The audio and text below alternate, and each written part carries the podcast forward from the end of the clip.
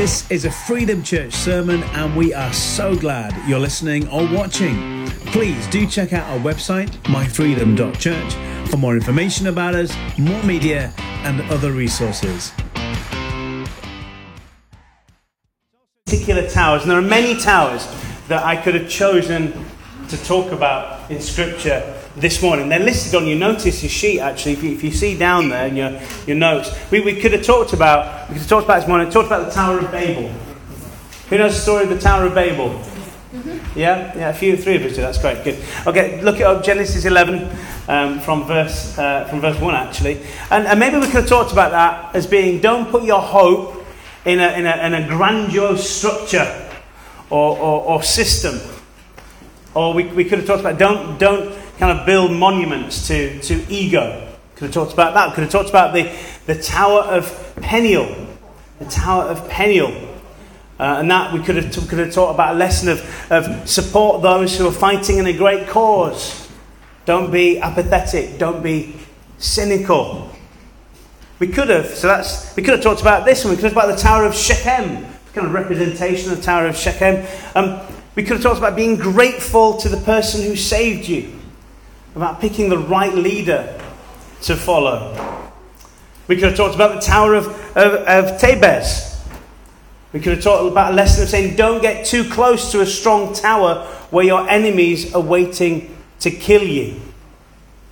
And we could have talked about the Tower of Tyre couldn't find a, a tyre. Tower of Tyre. Do you see the Tower of? Clever. That took a little while to sink in. It's the Tower of Tyre. Uh, don't. And we're going to talk about not not scoffing, gloating, or flattering yourself when the people of God go through hard times. Could have talked about the Tower of Siloam. Siloam. Uh, what? Siloam, well, kind of, Siloam. Anyway, that's in Luke 13 from verse 4. Um, better change now before something bad takes away your chance. We could have talked about that. Or finally, finally, we could have talked about the metaphorical tower of discipleship. Could have talked about that, and that really is a good thing to, to, to have talked about. In other words, don't start building a tower unless you really intend to finish. There is no other way to be Jesus' disciple. And again, on your notice sheet there, you'll see I've listed the scripture for you to go have a look at. But we're not going to talk about any of those towers, even though they're all good and they've all got lessons we can learn. In fact, we're going to talk about two towers. And no, we're not going to talk about that. It's not those two towers we're going to talk about. We're going to talk about the two towers that we read about in Proverbs 18, verses 10 and 11. Quite often in Proverbs, gives you a good proverb, good proverb, and they're not really that connected to the previous one. Do you know what I mean? But in this, in this particular instance, Proverbs 18, verses 10 and 11, these two verses are connected. Let's, let's read it together. The character of God is a tower of strength. For the lovers of God delight to run into his heart and be exalted on high. Then, verse 11 the rich in their conceit imagine their wealth is enough to protect them. It becomes their confidence in a day of trouble. So I think these two things, these two towers, because it's a, it's a tower of conceit and it's a tower of strength.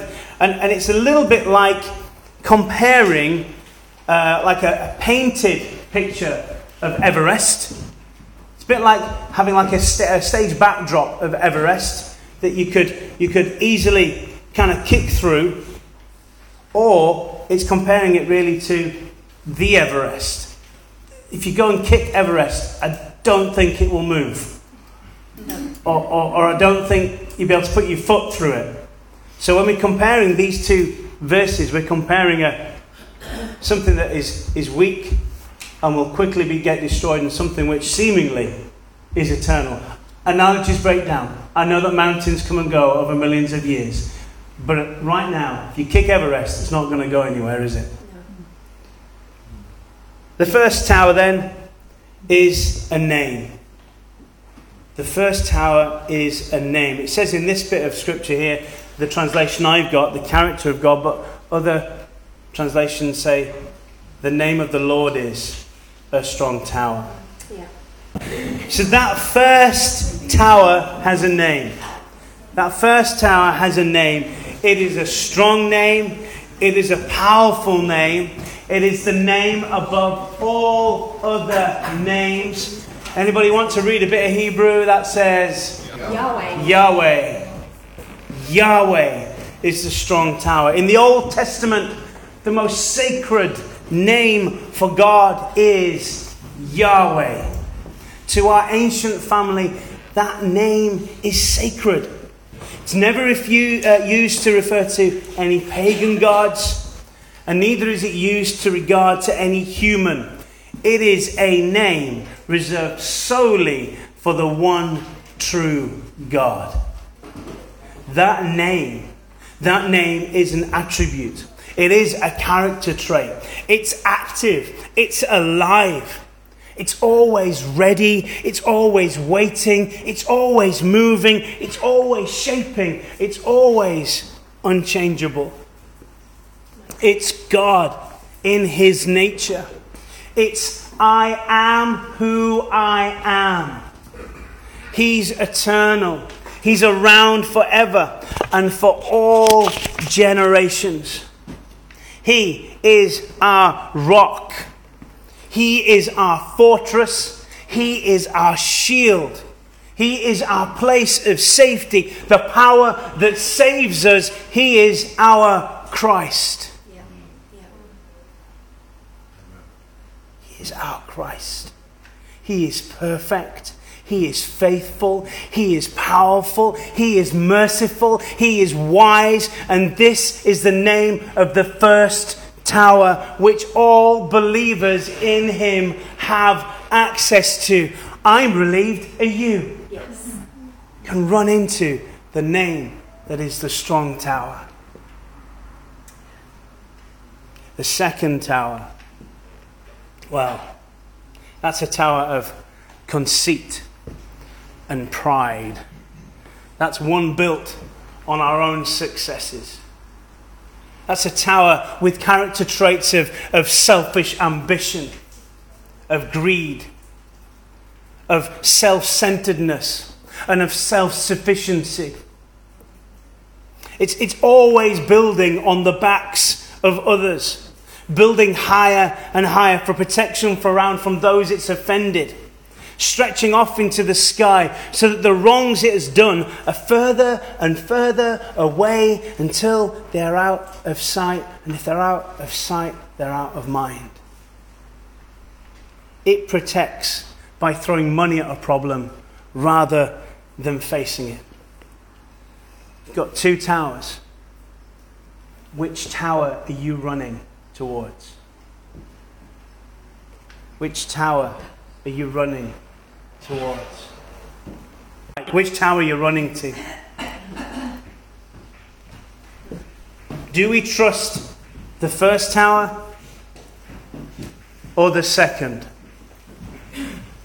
Do we trust the first tower, which is represented here by this kind of this tower of light, or, or the second, represented here by something purely man-made? Who do we trust? One, one takes faith to believe. The, the other one is what we make with our own hands. One, one is ethereal. One is actually otherworldly, and the other solid. It's unavoidable. Now, I'm not downgrading God by saying those things as if I could do that. I'm just being real about the nature of our faith. When our faith is active, when our faith is active and we're genuinely living in, in the truth of His Word, and when we're understanding the mercy that we've been given, when we're experiencing the love we have from our Heavenly Father, then that, that goes beyond words. It goes beyond religious dogma. That's, that's the place we desire to be, isn't it? It's, it's the place where we sometimes fool ourselves into thinking we are. When really, the gravity of this second tower is pulling us towards it. Think about what I mean for a moment. Just think about what I've just said. Because I'm talking about stuff like this. What's the first response when you experience something bad? Or if, if we're sick or something? Genuinely, what's the first response? Is it to pray? Is it to ask God for healing or whatever? Is it that? Or is it something else? Now, that suggests that what I'm saying is reaching for the pills and reaching for the doctor is wrong. I'm not saying that. I'm strongly want to emphasize to you, I'm not saying that. But what I'm trying to get at is how far along do, do we need to get before we begin to reach for God? How far along? How bad does it need to get before we decide we need to now reach for God?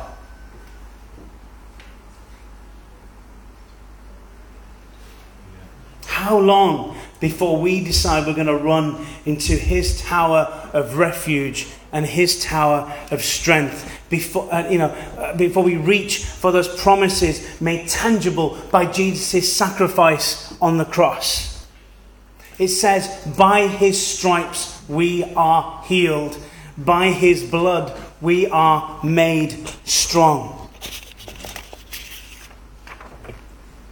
Now, bizarrely, for a lot of us, it, it only, it's only when things reach, reach such an extreme do we begin to cry out for divine intervention. And and even the supposedly non believers, they get to a point and then, and then they cry out. They cry out something like, Well, God, if you're there, I need you. It's almost like at the end of the line is, is, is always God. Always waiting, always ready. And I've heard that. I've seen it. Where people have first tried to try other things before firstly just crying out to God in the first instance. Because let's face it, let's be honest, faith can, can seem intangible at times. There's a, one honest head nodding. It can seem intangible at times. It can almost seem vapor like. The, the reality of, of our earthly existence can hit us like a train, which is really, really painful. Let me give you an example. I'll give you two examples of what I mean by that in my life. The first one is when Neve, the day that Neve was born. I can't remember the details exactly, don't correct me, okay? But this is how I felt about the day, and this is why, how I felt the day went. All our kids have found Kathy to be an extremely good oven, and they were quite cosy and warm and didn't want to leave. So all our kids stayed in there for as long as they could. Uh, and it started with Neve. And two weeks went by. We'd strolled up and down those, those hospital corridors many, many times. We'd walked up and down the steps many, many times. We'd tried the curry. We'd done all that. Okay? She, weren't, she wasn't coming. She was happy where she was. So the decision, so, so Kath was on the, on the, the, the kind of the, the labour ward. Um, she went, went to get some checks done and what have you, because you know, trying to reduce her, that wasn't happening, so maybe further things needed to be done. And they hooked her up to the machinery and what have you, and the, they checked kind of, you know, the long strip of paper comes out, if I remember, and it checks kind of all the baby's vitals and what have you. And, and without trying to dramatise this too much, there's a look of concern that begins to appear on the midwife's face. And she decides she needs to go get the consultant. Would that be right? who looks at the graphs and the charts and things, and his face starts to look a little bit worrisome. Until these words come out of his mouth, we need to get that baby out now. The baby is in distress. First baby, I don't know what this whole labour thing is about anyway. I'm just hearing screams down the corridor. Suddenly I'm on edge. Can't imagine what Kathy felt. Can talk about her afterwards. But, but suddenly I was on edge. And Kath was rushed to, um, to the kind of operating suite to perform a cesarean section. And I had to get changed into those green smocks, scrubs. I had to get changed into those things if I wanted to be in there with her, which of course I did. And she got prodded and poked and needles everywhere. She couldn't probably feel anything at all, really. Uh, and, and we rushed in, and, and, and within, I, th- I felt like it might be longer, but it felt within five minutes, Neve was less than that, less than that Neve was out. So this is a rush job. But I remember, let me just come back a little bit. I remember I'm putting those scrubs on in, in, in, the, in the gentleman's toilet. That's where, that's the only place to get changed. Um, I stood in front of that mirror, and, and just like, is it Hannah in the Bible? She gives Samuel over to, to God. I, I probably, I can't remember, but I probably said something Lord, let everything be okay, and if it's okay, I, I, commit her to you. And, but, but I was desperate. I was crying out quietly, crying out, God, let everything be okay. Let things work out. So, what I'm saying is that together with medicine and God, things worked, worked out. Because God gives us a miracle of medicine, he? And here's the thing she, she Neve had got the umbilical cord somehow wrapped around her throat. And she was pulling on it with her foot, probably. And so, natural birth had occurred. There could have been a shortage of blood to the brain, could have been devastating. I cried out to God, but I was, at, I was at the end, but I cried out to God. And together with the miracle of medicine, we have a beautiful 12 year old, still my baby. 13 and a half. 13 and a half. That's like, the, that's like the worst thing you can say to a teenager, isn't it? Should have seen the look on Nee's face. And in fact, you went, no, 13 and a half.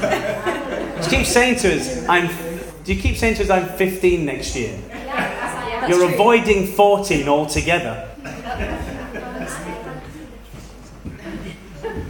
So there's the one instance where I cry out to God.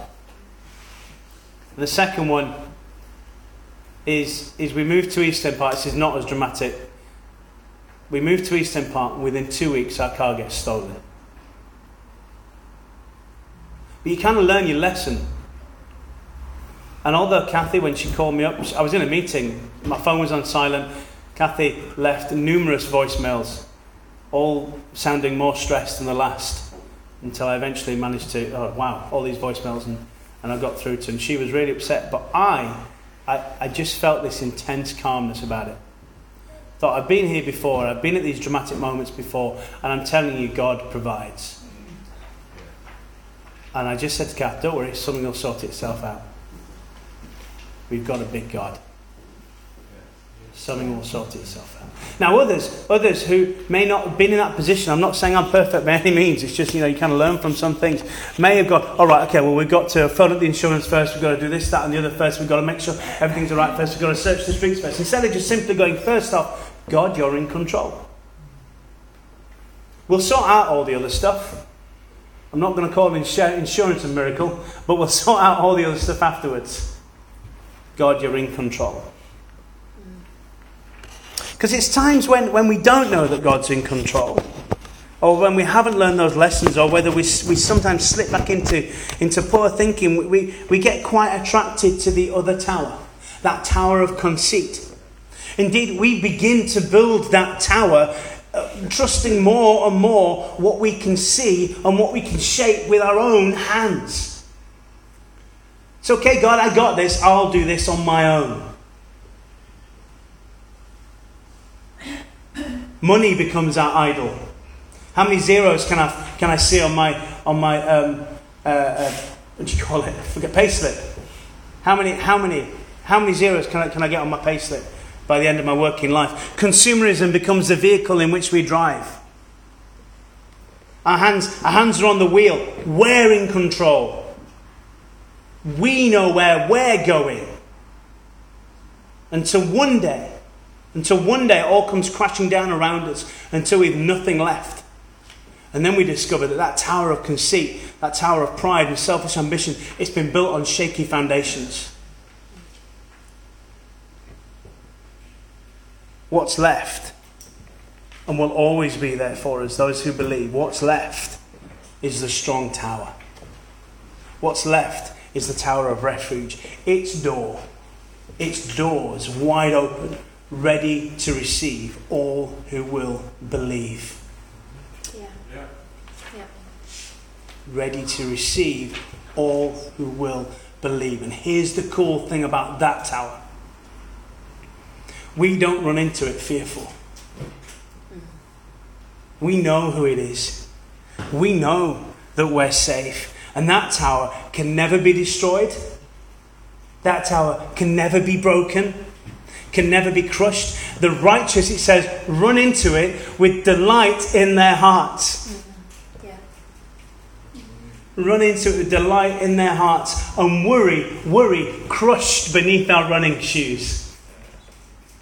Kind of reminds me when we came back from America, maybe the first or the second time when we've been so blessed to, to be able to get there to the, to the Bethel conference for a week. And we came back, and, and Nathaniel, I'll pick on Nathaniel now, he, he, he rushed out of his, his classroom at the end of the day. I don't know whether he was expecting us to be there or not, can't quite remember, but whatever. And he, he ran as quick as he could and gave us the best hug that I've ever had.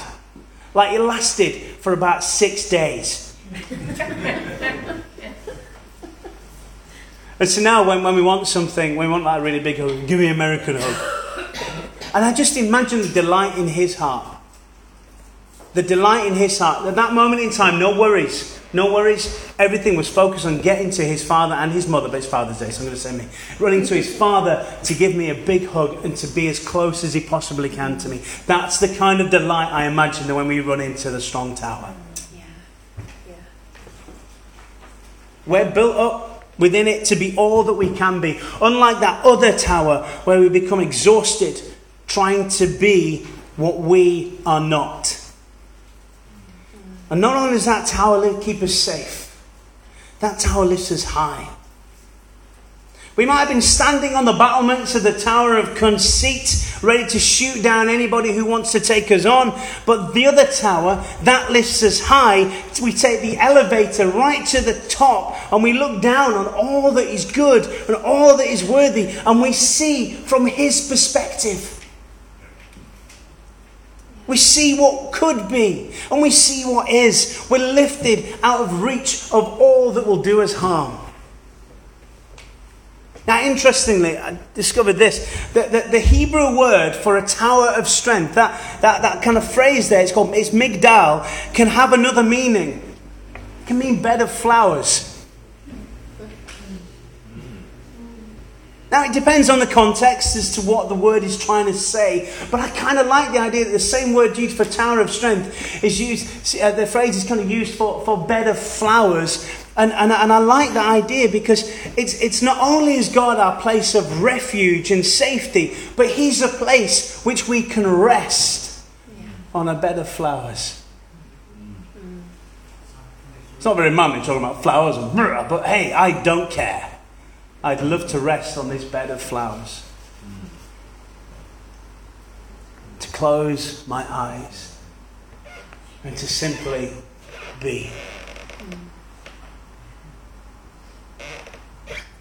In the end, in the end, it comes down to trust. Trust in what you hear about God and the protection He can give. Trust in His Word. Most of all, trust in His Savior. The name of Jesus is a strong tower. And all who run into Him are saved. John 14, verse 6 tells us that He is the way, He is the truth, and He is the life. Jesus is the way into the tower of strength. The righteous, unrighteous, don't get into the tower. There it says the righteous run into him and they are safe. And she says they are exalted. But through Christ, because of what he did on the cross, we all have the choice to believe.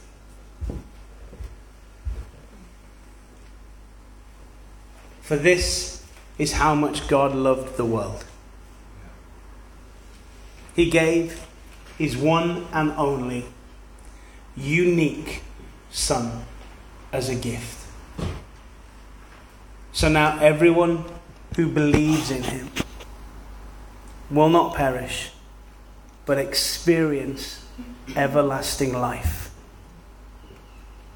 God did not send his Son into the world to judge and condemn the world, but to be its Saviour and rescue it. Thanks for listening to this sermon from Freedom Church. We'd love to get to know you better if you're not already connected with us. Find out more about us on social media. Just search Freedom Church Leeds or email us at hello at myfreedom.church.